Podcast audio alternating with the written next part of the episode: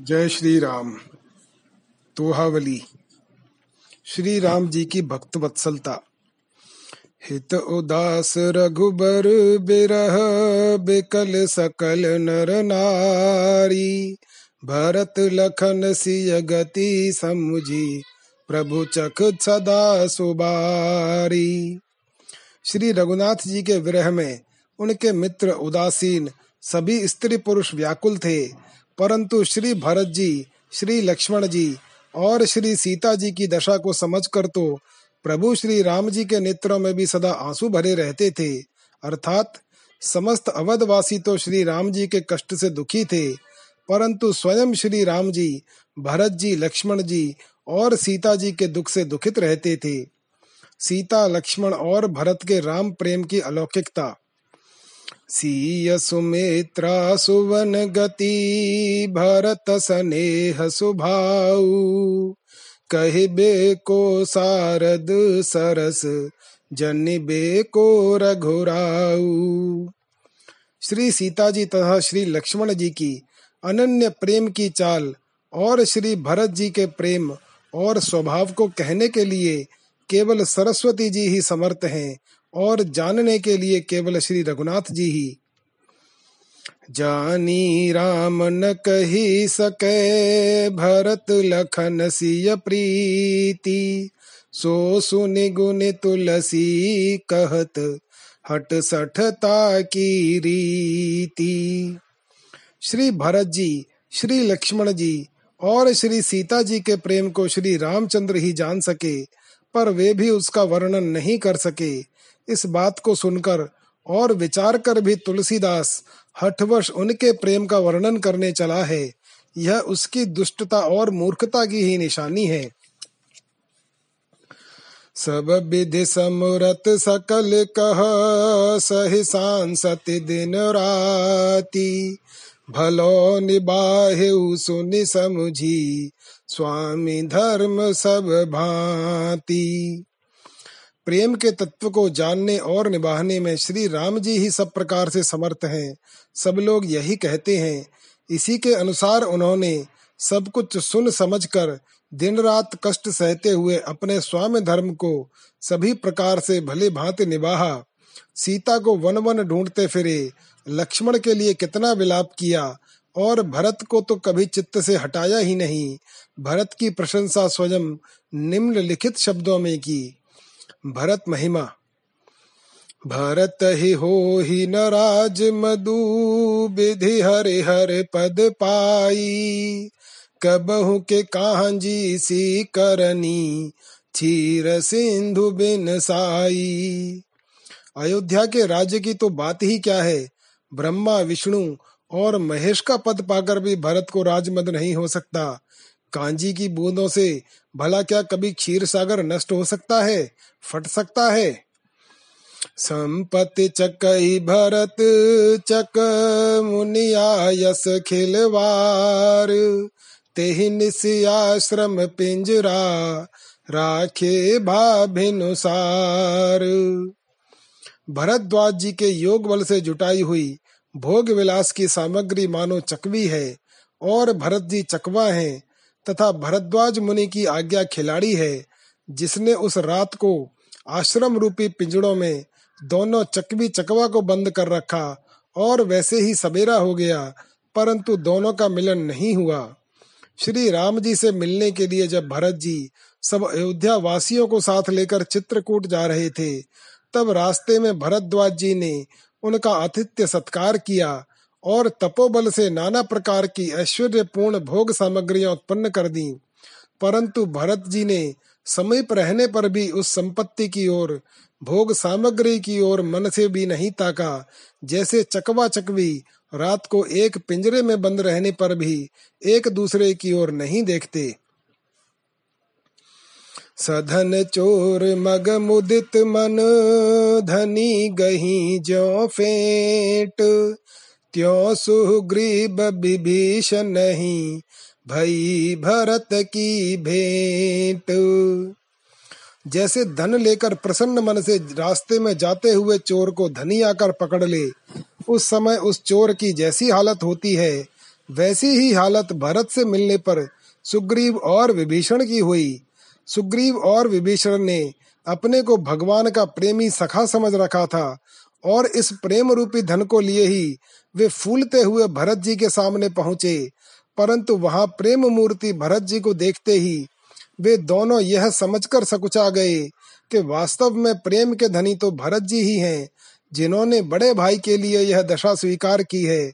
हम तो नाम के ही प्रेमी हैं, जो राज्य के लिए भाइयों को मरवाकर भगवान के सखा कहलाने का दावा करते हैं।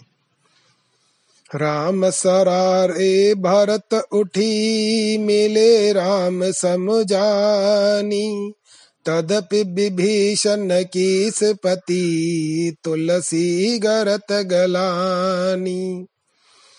तुलसीदास जी कहते हैं कि यद्यपि श्री राम जी ने विभीषण और सुग्रीव की बड़ी प्रशंसा की, और भरत जी भी उन्हें श्री राम जी के समान समझकर ही उठकर उनसे मिले तथापि वे ग्लानी से गले ही जाते थे।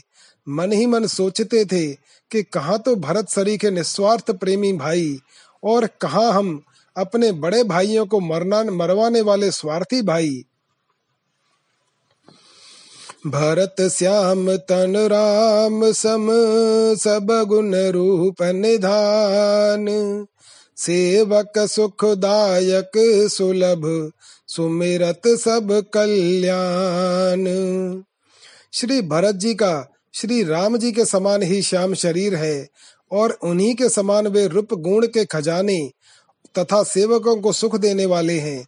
इनका स्मरण करते ही सब कल्याण सहज ही में मिल जाते हैं। लक्ष्मण महिमा।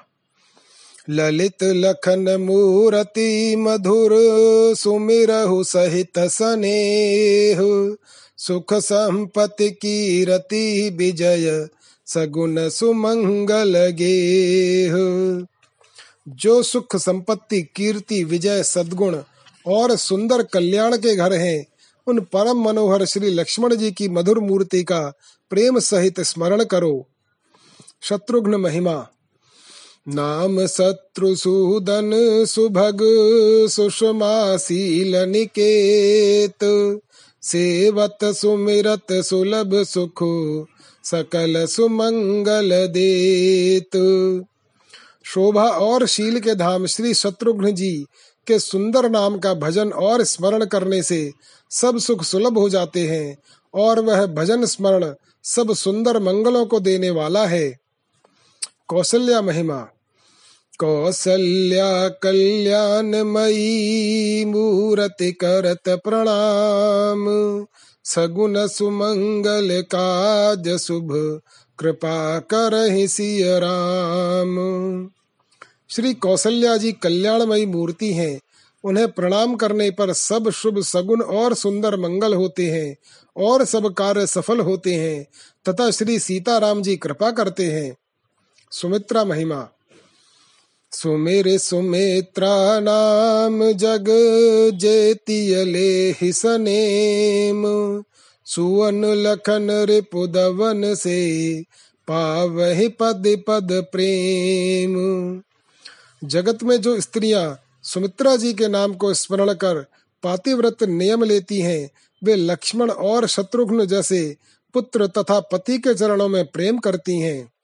सीता महिमा सीता चरण प्रणाम करी, सुमिर सुनाम सुनेम।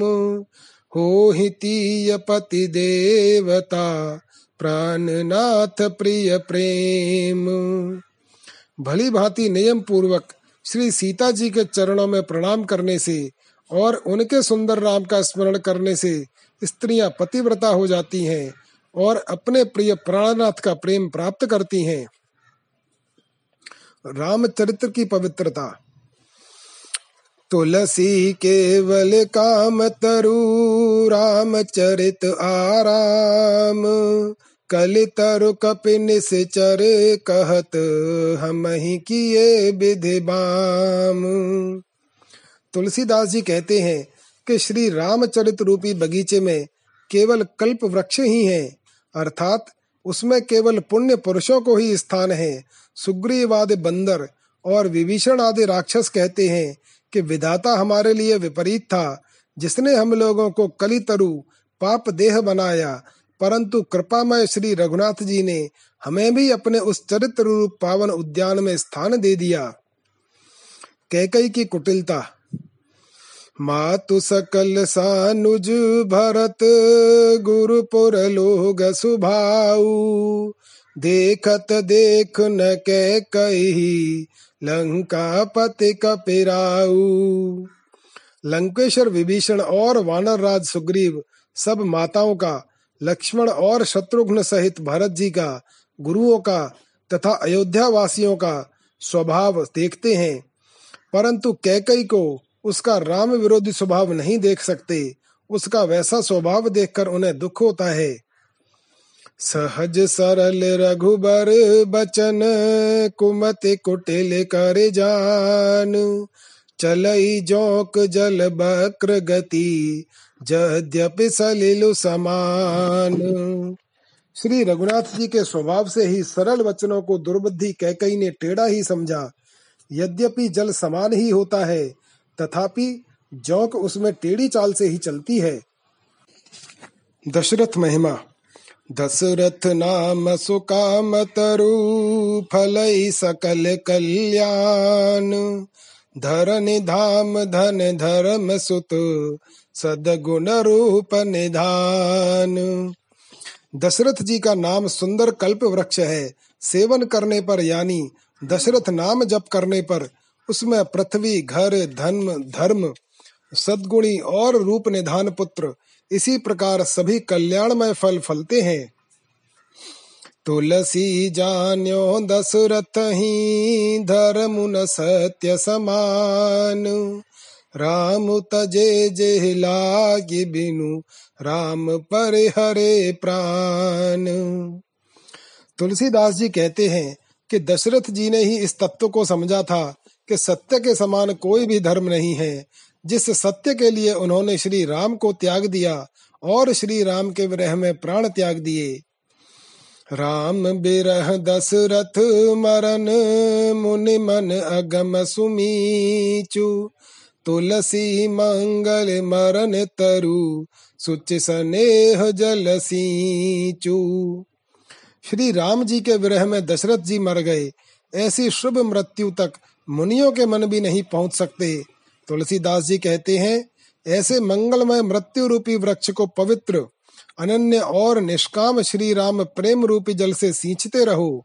अर्थात श्री राम में तुम्हारा प्रेम होगा तो तुम्हारी भी ऐसी दुर्लभ मृत्यु होगी।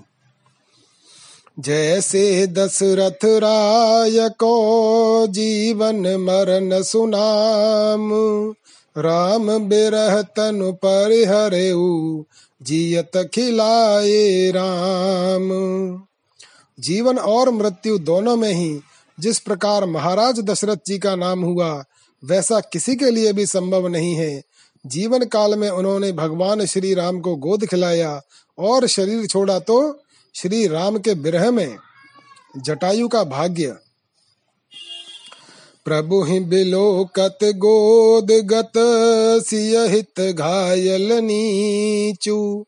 तुलसी पाई गिधपति मुकुति मनोहर मीचू। तुलसीदास जी कहते हैं कि गृध्र राज जटायु को धन्य है, जो सीता के छुड़ाने के लिए घायल हुए और नीच शरीर होने पर भी प्रभु की गोद में उनके मधुर मुखारविंद को निरखते हुए ही मनोहर मृत्यु और मुक्ति प्राप्त की। बेरत करम रत भगत मुनि सिद्ध ऊंच अरुनीचु तुलसी सकल से हाथ सुनी, गीध राज की मीचू। तुलसीदास जी कहते हैं कि गृध्र राज की इस प्रकार की दुर्लभ मृत्यु का समाचार सुनकर विरक्त कर्म योगी भक्त, ज्ञानी, मुनि, सिद्ध, ऊंच और नीच, सभी उनकी ईर्ष्या करने लगे। सबने चाहा कि हमें भी ऐसी ही मृत्यु मिले। मुए मरत मरे हैं सकल घरी पहर के बीचू। लही न काहू आजुलो, गीध राज की मीचू आज तक कितने मर गए वर्तमान में कितने मर रहे हैं और भविष्य में घड़ी पहर के अंतर से सभी मरेंगे ही, परंतु आज तक जटायु की सी सुंदर मौत किसी ने नहीं पाई। मुए मुकुत जीवन, मुकुत मुकुत मुकुत हूँ बीचू। तुलसी सब ही ते अधिक गीध राज की मीचू। कोई मरने पर मुक्त होता है, कोई जीता ही मुक्त यानी जीवन मुक्त हो जाता है। मुक्त मुक्त में भी भेद होता है। तुलसीदास जी कहते हैं, इन सभी मुक्तियों से बढ़कर गृद्ध राज की मृत्यु हुई। रघुबर बिकल बिहंग लखी, सो बिलो के दो बीर सिय सुध कही, सिय राम कही, देहत जी मत धीर। श्री रघुनाथ जी ने पीड़ा से व्याकुल घायल जटायु को देखा। उस धीर बुद्धि जटायु ने भी दोनों भाइयों को नेत्र भर कर देखा। देखते ही पीड़ा मुक्त होकर उन्हें सीता जी का समाचार सुनाकर सीताराम सीताराम कहते हुए और भगवान को देखते हुए ही उनकी गोद में शरीर छोड़ दिया। दशरथ ते दस गुण भगति सहित तासु कर काजू। सोचत बंधु समेत प्रभु, कृपा सिंधु रघुराजू। कृपा के समुद्र श्री रघुनाथ जी ने अपने पिता श्री दशरथ जी से दस गुनी भक्ति सहित उसका मृतक संस्कार किया और भाई लक्ष्मण जी सहित उसकी मृत्यु के लिए शोक करने लगे। राम कृपा की महत्ता। केवट निश्चर बिहग मृग किए साधु सन्मानी। तुलसी रघुबर की कृपा सकल सुमंगल खानी। तुलसीदास जी कहते हैं कि श्री रघुनाथ जी की कृपा सब सुमंगलों की खान है। उस राम कृपा ने केवट राक्षस यानी विभीषण, पक्षी, जटायु और पशुओं बंदर भालुओं आदि को भी सम्मान देकर साधु बना दिया। हनुमत स्मरण की महत्ता। मंजुल मंगल मोदमय मूरति मारुत पूत। सकल सिद्धि कर कमल तल, सुमिरत रघुबर दूत। श्री राम जी के दूत वायु पुत्र श्री हनुमान जी, मनोहर मंगल और आनंद की मूर्ति हैं। उनका स्मरण करते ही समस्त सिद्धियाँ करतल गत यानी सुलभ हो जाती हैं। धीर बीर, रघुबीर, प्रिय, सुमिर, समीर, कुमारू, अगम सुगम सब काज करू, कर तल सिद्धि बेचारू धीर वीर, श्री रघुवीर के प्यारे पवन कुमार, श्री हनुमान जी का स्मरण करके चाहे जैसे दुर्लभ या सुलभ सब काम करो निश्चय रखो कि उनकी सफलता तुम्हारे हाथ में ही रखी है। सुख मुद मंगल कुमद विधु, सुगुण सरोरुह भानु, करहु काज सब सिद्धि शुभ आनिए हनुमानु। सुख, आनंद और मंगल रूपी कुमुदनी के खिलौने के लिए चंद्रमा के सदृश्य और सुंदर गुण रूपी कमलों को विकसित करके करने के लिए सूर्य के समान श्री हनुमान जी का हृदय में ध्यान करके कार्य आरंभ करो, फिर सब शुभ और सिद्ध ही होगा। सकल काज शुभ समऊ भल सगुन सुमंगल जानू। कीरति विजय विभूति भली ही हनुमान ही आनु। श्री हनुमान जी का हृदय में ध्यान करो और यह निश्चय समझ लो।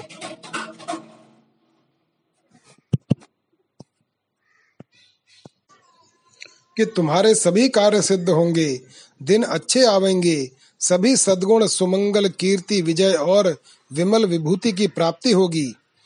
सूर सिरो मन साहसी, सुमत समीर कुमार, सुमिरत सब सुख संपदा मुद मंगल दातार।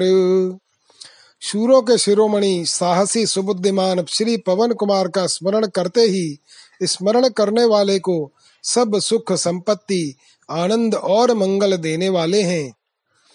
बाहु पीड़ा की शांति के लिए प्रार्थना।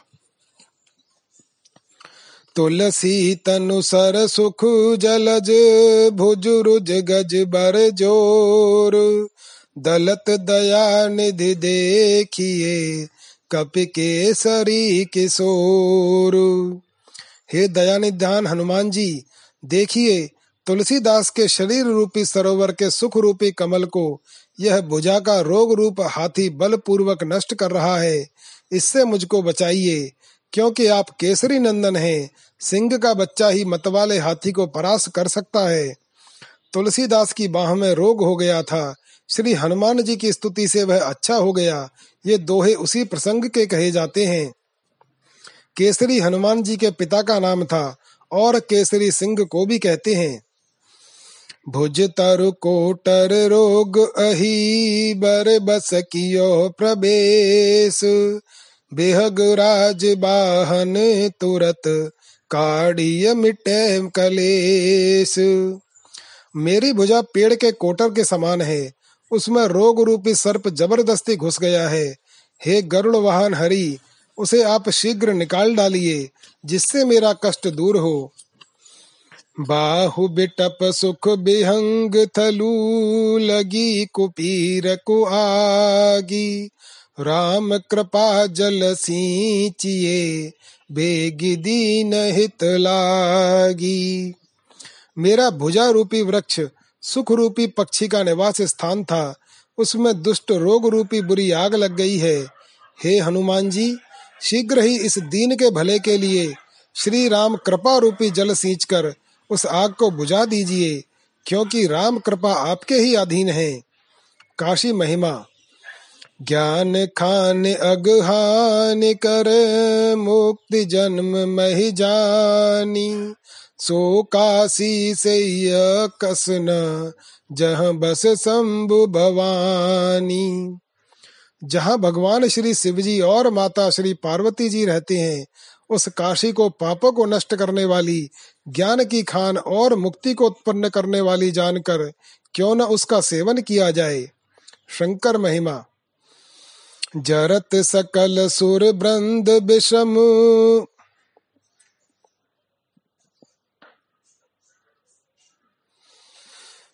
विषम गरल जहि पान किय, जरत सकल सुर ब्रंद को कृपालु शंकर सरस तेहिन भजस मन मंद। जिस भयंकर विष की ज्वाला से सारे देवतागण जल रहे थे, जिसको जिन्होंने स्वयं पान कर लिया, रे मंद मन, तू उन श्री शिवजी को क्यों नहीं बचता उसके समान कृपालु और कौन है? शंकर जी से प्रार्थना। बासर ढासन के ढका रजनी चहु दिस चोर। शंकर निज पुर राखिए चित सुलोचन कोर। दिन में तो मुझे ठगों के धक्के खाने पड़ते हैं और रात को मुझे चारों ओर से चोर सताते हैं। अतएव से शंकर जी कृपा दृष्टि की कोर से मेरी ओर देखकर अपनी काशीपुरी में इनसे मेरी रक्षा कीजिए। अपनी बीसिया पुही पुरही लगाए हाथ। के विद बिनती बेस्व की करो विश्व के नाथ। हे विश्वनाथ जी, आपने अपनी बीसी में स्वयं अपनी पुरी में कार्य आरंभ कर दिया, संघार लीला शुरू कर दी। फिर मैं विश्व की ओर से किस प्रकार आपसे उसकी रक्षा के लिए विनय करूँ? बीसी एक ग्रह दशा होती है। रुद्र की बीसी में ही संगार ही अधिक हुआ करता है। कहते हैं, एक बार तुलसीदास जी के समय में काशी में बड़ी भारी महामारी फैल गई थी। यह दोहा उसी समय का बतलाया जाता है। भगवान लीला की दुर्गेयता। और करे अपराध को और फा, पाव फल भोगु। अति विचित्र भगवंत गति को जग जाने जोगु। अपराध करे कोई और, उसके फल का भोग पावे कोई और ही। भगवान की लीला अति विचित्र है, उसे जानने योग्य जगत में कौन है? प्रेम के प्रपंच में बाधक है। प्रेम शरीर प्रपंच रुज उपजी अधिक उपाधि। तुलसी भली सुबेदई, बेग बांधिए व्याधि प्रेम रूपी शरीर में यदि विषय आसक्ति का रोग लग जाता है तो बड़ी भारी पीड़ा उत्पन्न हो जाती है।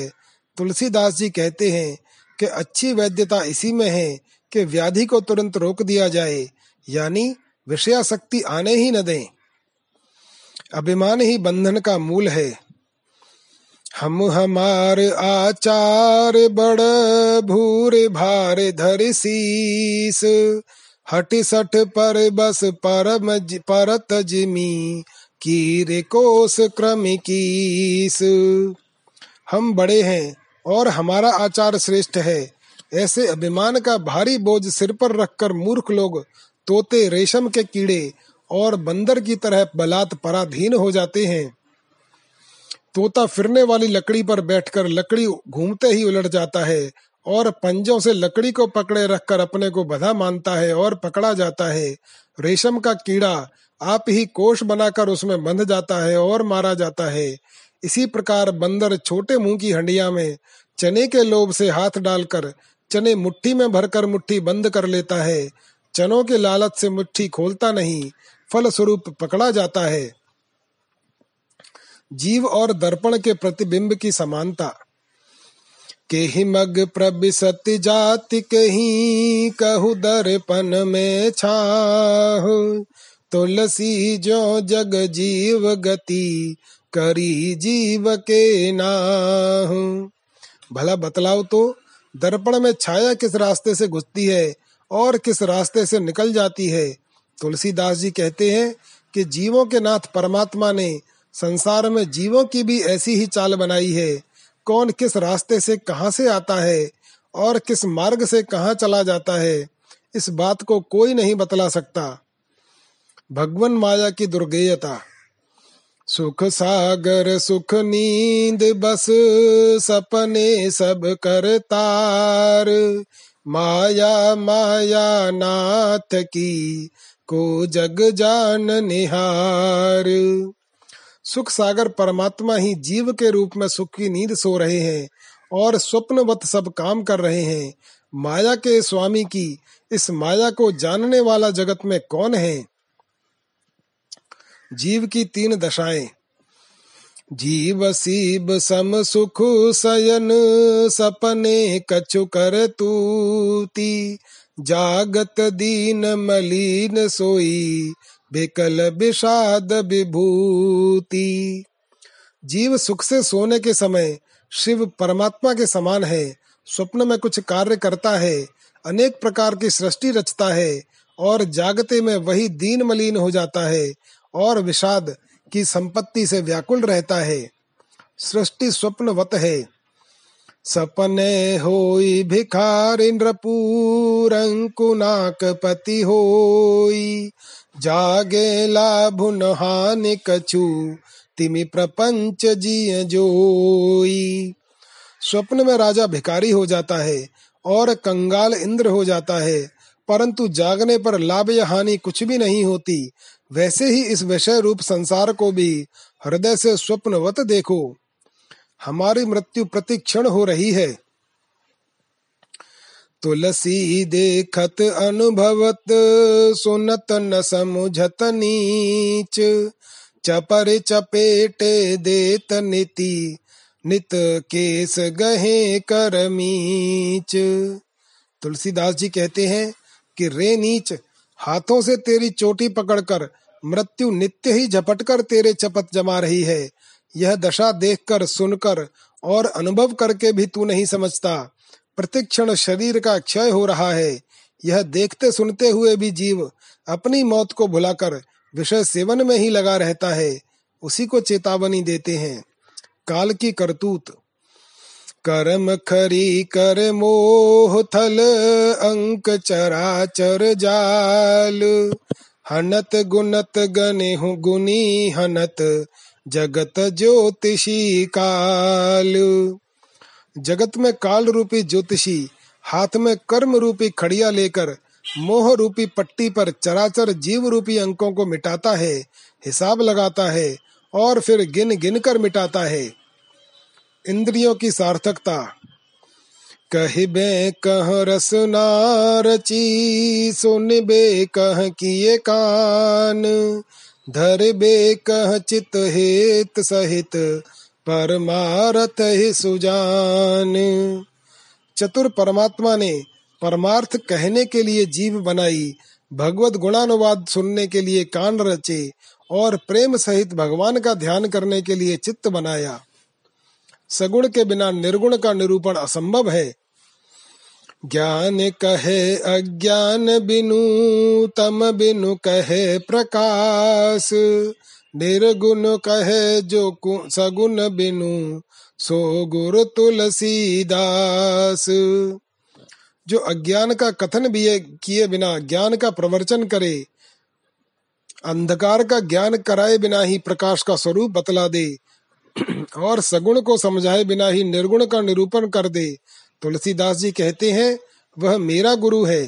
तात्पर्य यह है कि अज्ञान के बिना ज्ञान, अंधकार के बिना प्रकाश और सगुण के बिना निर्गुण की सिद्धि नहीं हो सकती। निर्गुण कहते ही सगुण की सिद्धि हो जाती है। अतएव जो सगुण, सगुणोपासना छोड़कर निर्गुणोपासना करना चाहते हैं, उनको यथार्थ निर्गुण तत्व का ज्ञान होना बहुत ही कठिन है। निर्गुण की अपेक्षा सगुण अधिक प्रमाणिक है।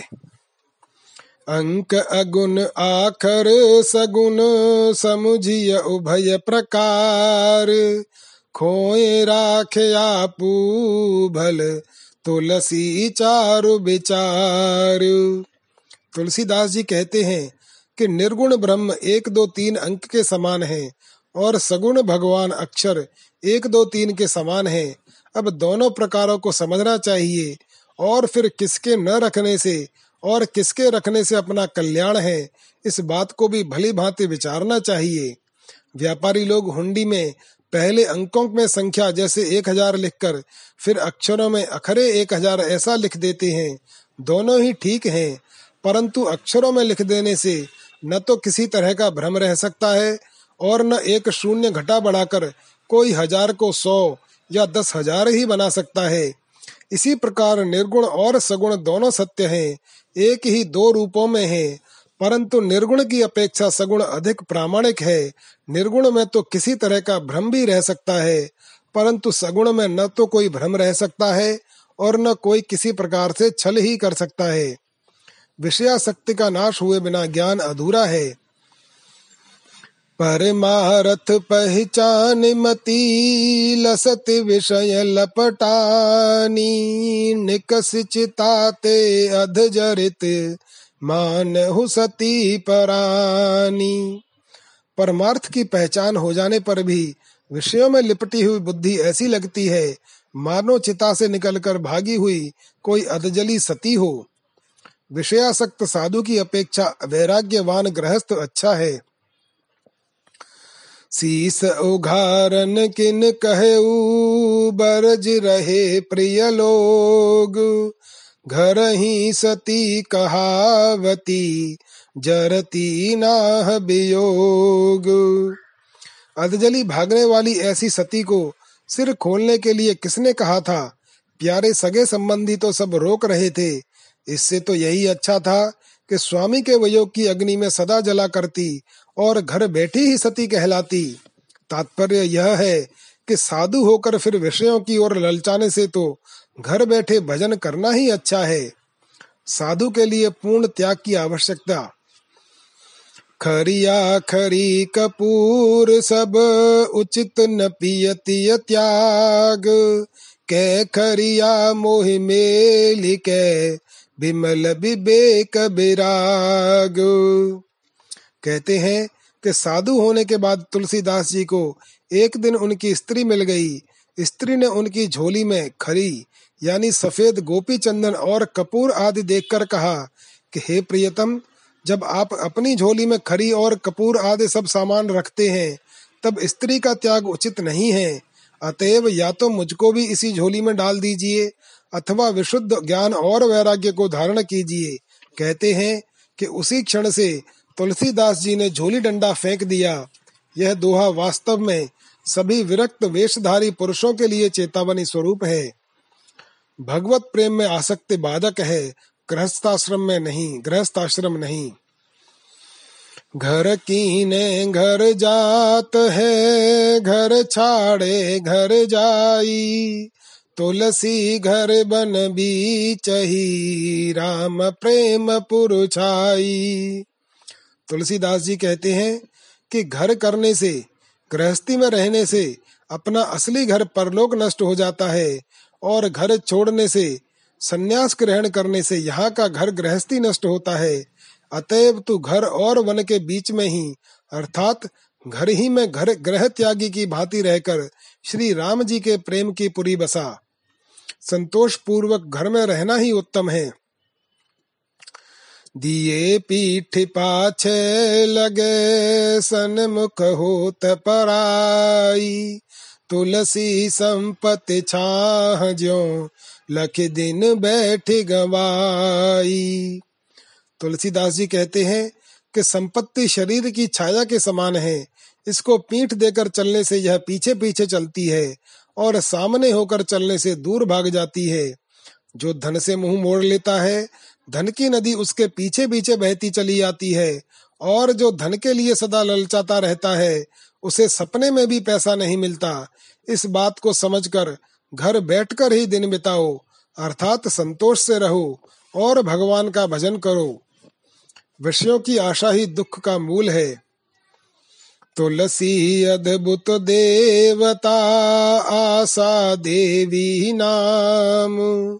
शोक समर्पई विमुख भय अभिराम।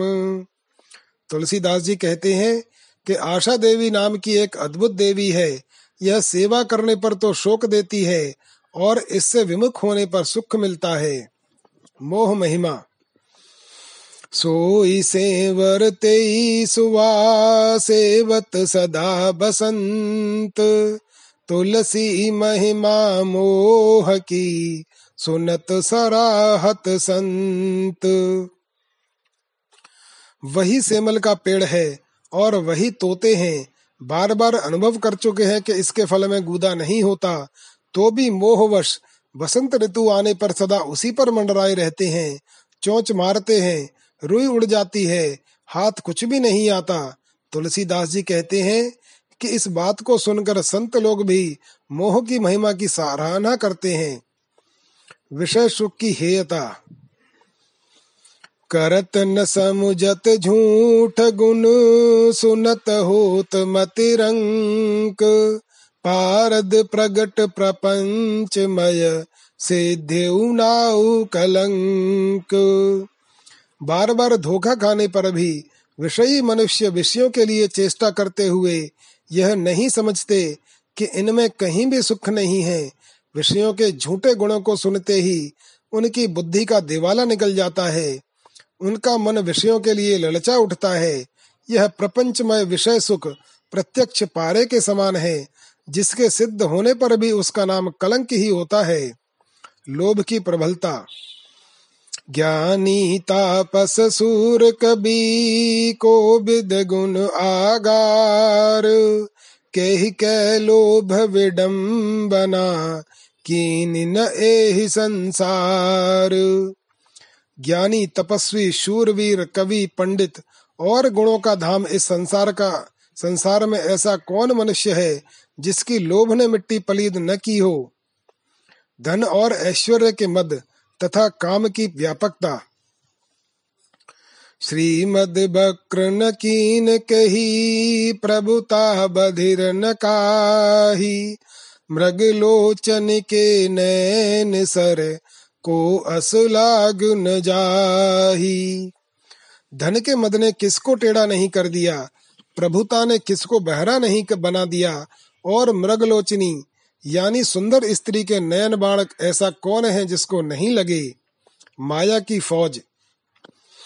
व्यापी रहे संसार महू, माया कटक प्रचंड। सेनापति कामादि भट दंभ कपट पाषंड। माया की प्रचंड सेना संसार भल में फैल रही है। काम आदि काम, क्रोध, मद, लोभ, मोह और मत्सर वीर इस सेना के सेनापति हैं और दंभ, कपट, पाखंड उसके योद्धा हैं। काम, क्रोध, लोभ की प्रबलता। तात तीन अति प्रबल खल, काम, क्रोध अरु लोभ मुनि विज्ञान, धाम, मन, करहि निमिष, महु, क्षोभ। हे तात काम, क्रोध और लोभ।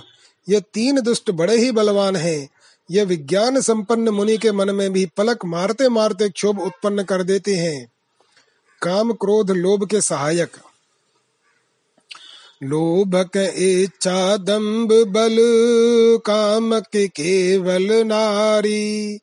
क्रोध के परुष बचन बल मुनि बर कह बिचारी श्रेष्ठ मुनि विचार कर कहते हैं कि लोभ के इच्छा और दम्भ का बल है, काम के केवल कामिनी का बल है और क्रोध के कठोर वचन का बल है। मोह की सेना। क्राम, क्रोध लोबादि मद, प्रबल, मोह के धारी। तीन मह अति दारुण, दुखद, माया रूपी नारी। काम क्रोध, मद और लोभ आदि मोह की प्रबल सेना है। इनमें स्त्री, जो माया की साक्षात मूर्ति है, वह तो बहुत ही भयानक दुख देने वाली है। अग्नि, समुद्र, प्रबल स्त्री और काल की समानता। काहन पावक जार सक, कान समुद्र समाई। कान करे अबला प्रबल के जग कालु न खाई। अग्नि क्या नहीं जला सकती? समुद्र में कौन सी वस्तु नहीं डूब सकती? प्रबल होने पर अबला कहनाने वाली स्त्री क्या नहीं कर सकती? और जगत में काल किसको नहीं खाता? स्त्री झगड़े और मृत्यु की जड़ है। जन्म पत्रिका बरती के देख हूँ मन ही बिचारी। दारुण बैरी मी चुके बीच विराजत नारी। जन्म कुंडली को व्यवहार में लाकर मन में विराज कर देखो, विचार कर देखो कि स्त्री भयंकर वैरी के और मृत्यु के बीच के स्थान में विराज रही है। कुंडली के बारह स्थानों में छठा शत्रु का और आठवां मृत्यु का माना जाता है। इनके बीच में स्त्री का स्थान सातवां है। जगत में स्त्रियों के कारण न मालूम कितने लोगों में शत्रुता और कितनों की मृत्यु हुई है। उद्बोधन। दीप सिखा समजुबति तन, मन जन हो से पतंग भज हे राम तज काम मद, कर सदा सतसंग। युवती स्त्रियों का सुंदर शरीर दीपक की लौ के समान है। मन तो उसमें पतंग मत मन, नहीं तो भस्म हो जाएगा। काम और मद को त्याग कर श्री राम का भजन कर और सदा सत्संग कर।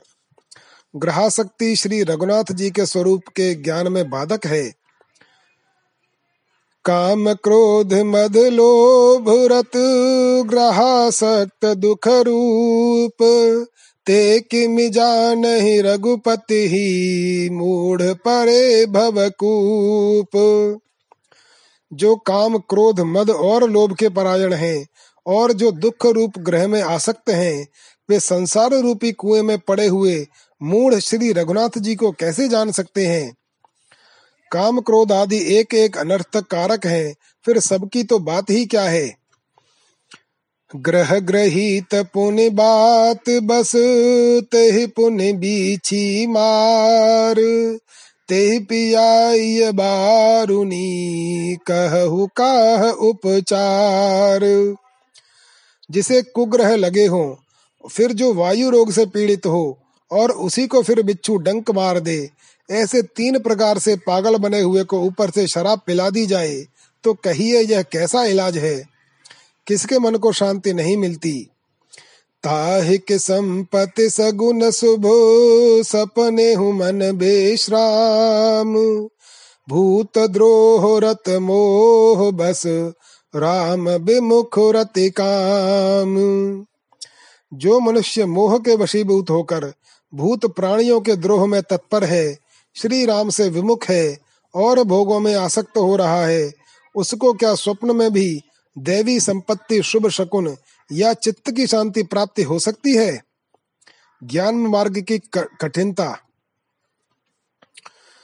कहत कठिन समुझत कठिन, साधत कठिन विवेक। होई गुनाचर न्याय जो पुण्य प्रत्युह अनेक। ज्ञान कहने समझाने में कठिन है, समझने में कठिन है, और साधन करने में भी कठिन है। यदि गुणाक्षर न्याय से कहीं ज्ञान प्राप्त भी हो जाए, फिर भी उसके बचाए रखने में अनेकों विघ्न आते रहते हैं। तात्पर्य यह है कि कहीं गुरु कृपा से परोक्ष ज्ञान हो ही जाता है तो फिर भी अपरोक्ष तक पहुँचने में बहुत सी बाधाएँ आती हैं। काठ में जब घुन लग जाता है और उसे काटता है, तब उसमें कई तरह की रेखाएँ बन जाती हैं। संयोग से कोई रेखा अक्षर जैसी बन जाए तो उसे घुणाक्षर कहते हैं। इसी प्रकार बिना प्रयत्न के संयोग संयोगवश कोई घटना हो जाए तो उसे गुणाक्षर न्याय कहते हैं।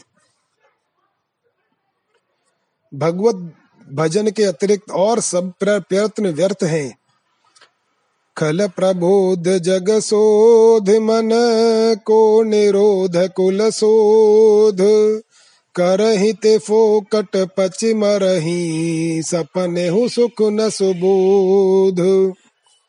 जो लोग दुष्टों को ज्ञान का उपदेश देना, संसार का सुधार करना, मन का निरोध करना, और कुल को शुद्ध करना चाहते हैं, वे व्यर्थ ही परिश्रम करते हुए मर जाते हैं। उन्हें स्वप्न में भी सुख या सुंदर ज्ञान नहीं मिलता। अतएव इन सब कार्यों के पीछे न पड़कर संतोष पूर्वक श्री भगवान का भजन करना चाहिए। संतोष की महिमा।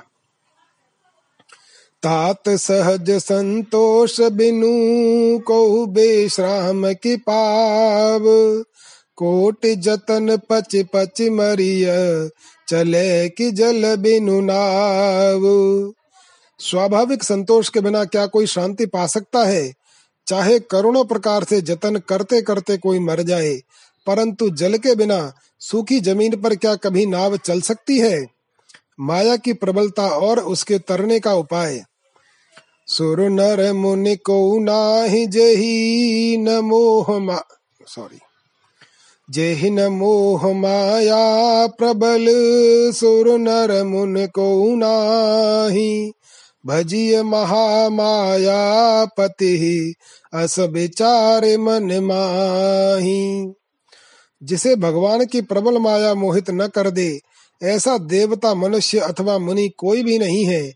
यो मन में विचार कर, उस महामाया के स्वामी श्री राम का भजन करना चाहिए। गोस्वामी जी की अनन्यता एक भरोसा, एक बल, एक आस बेश्वास एक राम घन श्याम हित, चातक तुलसीदास।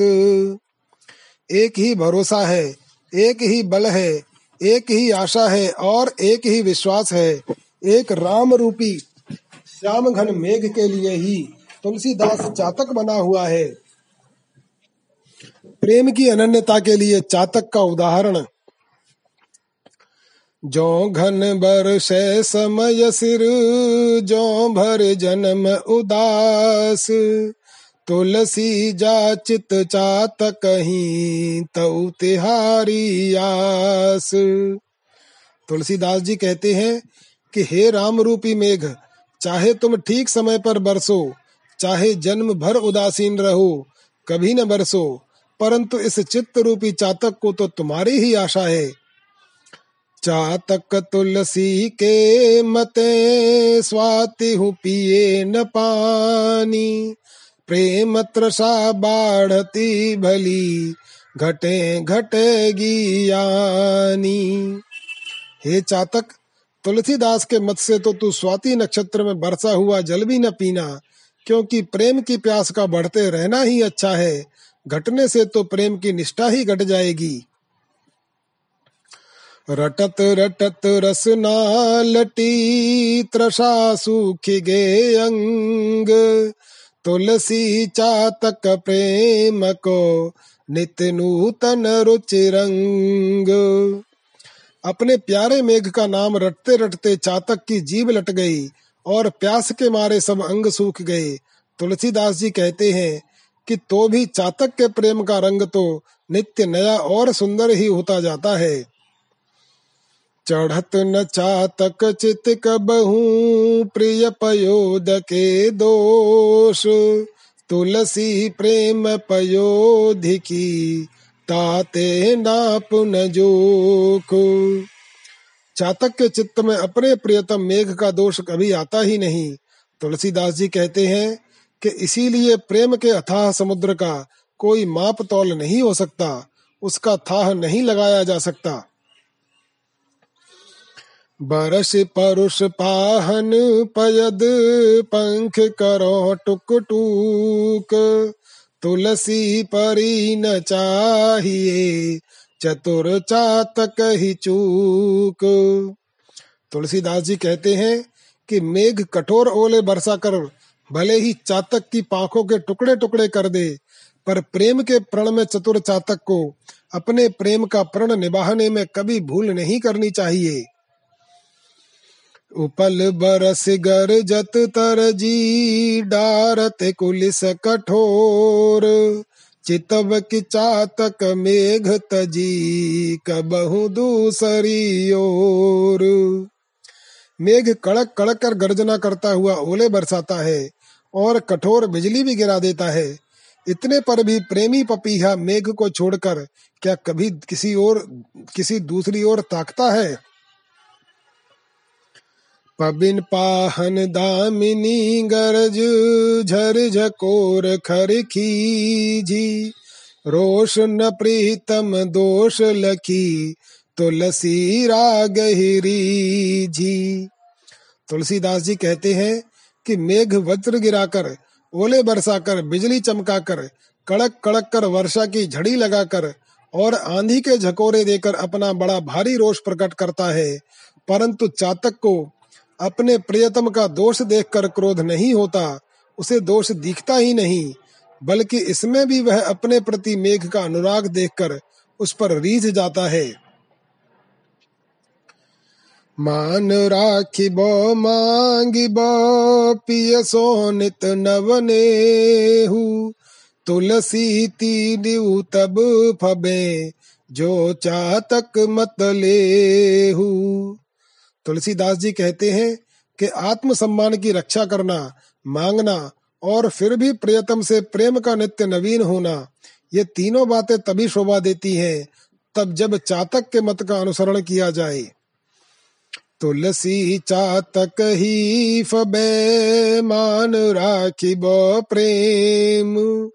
बक्र बुंदुल के स्वाति निदर निबाहत नेम। तुलसीदास जी कहते हैं कि प्रेम के मान की रक्षा करना और प्रेम को भी निभाना चातक को ही शोभा देता है। स्वाति नक्षत्र में भी यदि बूंद मेघ की ओर निहारते हुए उसके मुख में सीधी न पड़कर टेढ़ी पड़ती है तो वह उसका निरादर करके प्रेम के नियम को निभाता है। यानी चोच को टेढ़ी करने से दूसरी ओर ताकना हो जाएगा, और इससे उसके प्रेम में व्यभिचार होगा, इसलिए वह प्यासा ही रह जाता है, परंतु मुँह टेढ़ा नहीं करता। दूसरी बात यह है कि वह टेढ़ी चौंच करके पीता है तो उसका मान घटता है, वह मंगता नहीं है, प्रेमी है देना हो तो सीधे दो, नहीं तो न सही। तुलसी चातक मांगनो। एक एक घन दानी, देत जभूज भाजन भरत, लेत जघूटक पानी। तुलसीदास जी कहते हैं कि चातक एक ही मांगने वाला है और बादल भी एक ही दानी है। बादल इतना देता है कि पृथ्वी के सब बर्तन भर जाते हैं, परंतु चातक केवल एक घूट ही पानी लेता है। तीन लोक तिहु काल जस चातक कहीं के माथ, तुलसी जा सुन दीनता सुनी दूसरे नाथ। तुलसीदास जी कहते हैं कि तीनों लोकों में और तीनों कालों में कीर्ति तो केवल अनन्य प्रेमी चातक के ही भाग्य में है, जिसकी दीनता संसार में किसी भी दूसरे स्वामी ने नहीं सुन पाई। प्रीति पपीहा पयद की प्रगट नई पहचानी, जाचक जगत कनाउड़ो कियो कनोड़ा दानी। पपीहा और मेघ के प्रेम का परिचय प्रत्यक्ष ही नहीं ढंग का है। याचक मंगता तो संसार भर का ऋणी होता है, परंतु इस प्रेमी पपीहे ने दानी मेघ को अपना ऋणी बना डाला।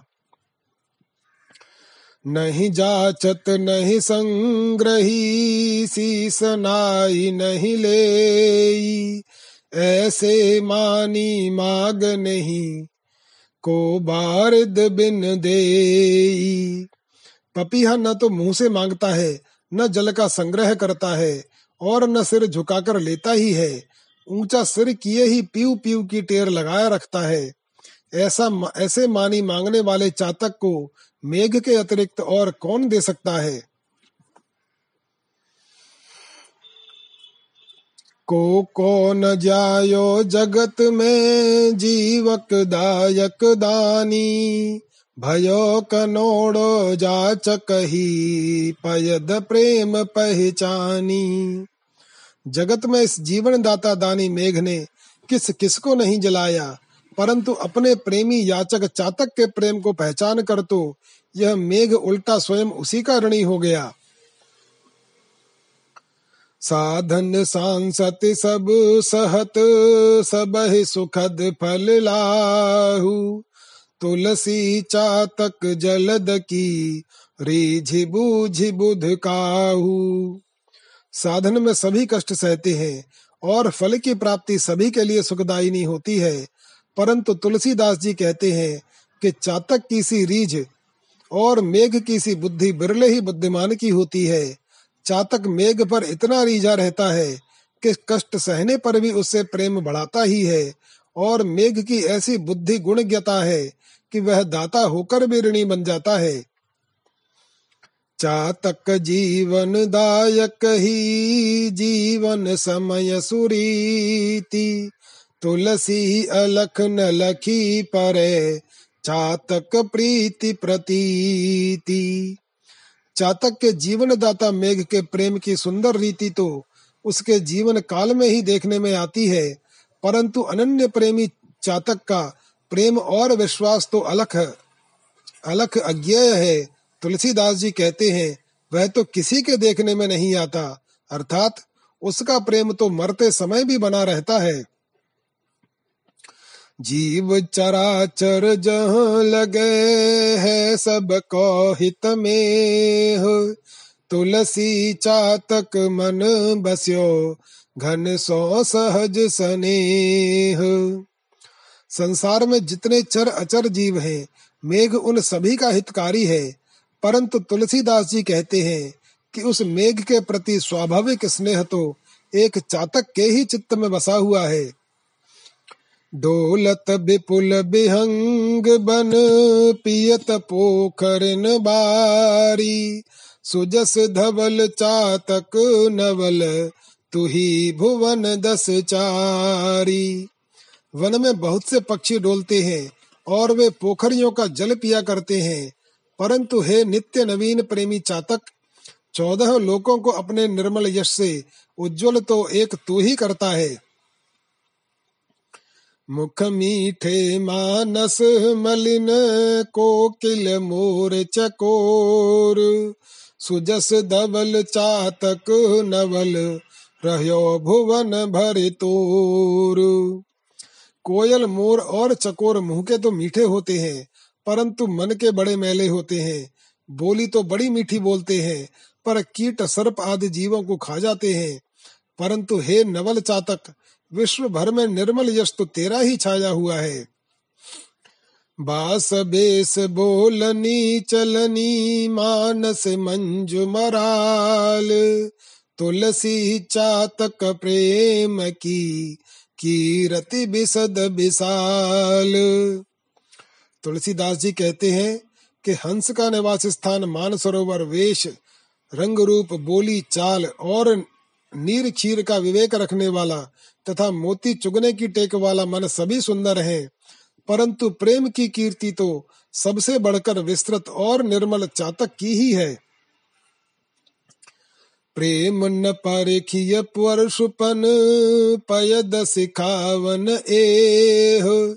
जग कह चातक पात की ऊसर बरस में संसार के लोग कहते हैं कि चातक पापी है, क्योंकि मेघ ऊसर तक में बरसता है, परंतु चातक के मुँह में नहीं बरसता। पर मेघ इससे यह शिक्षा देता है कि प्रेम की परीक्षा कठोरता से नहीं करनी चाहिए। अर्थात कठोरता में प्रेम नहीं है, ऐसा नहीं मानना चाहिए। कहीं कहीं कठोरता में ही प्रेम का प्रकाश होता है। चातक पापी नहीं है, महान प्रेमी है। उसके प्रेम का यश मेघ की कठोरता से बढ़ता है।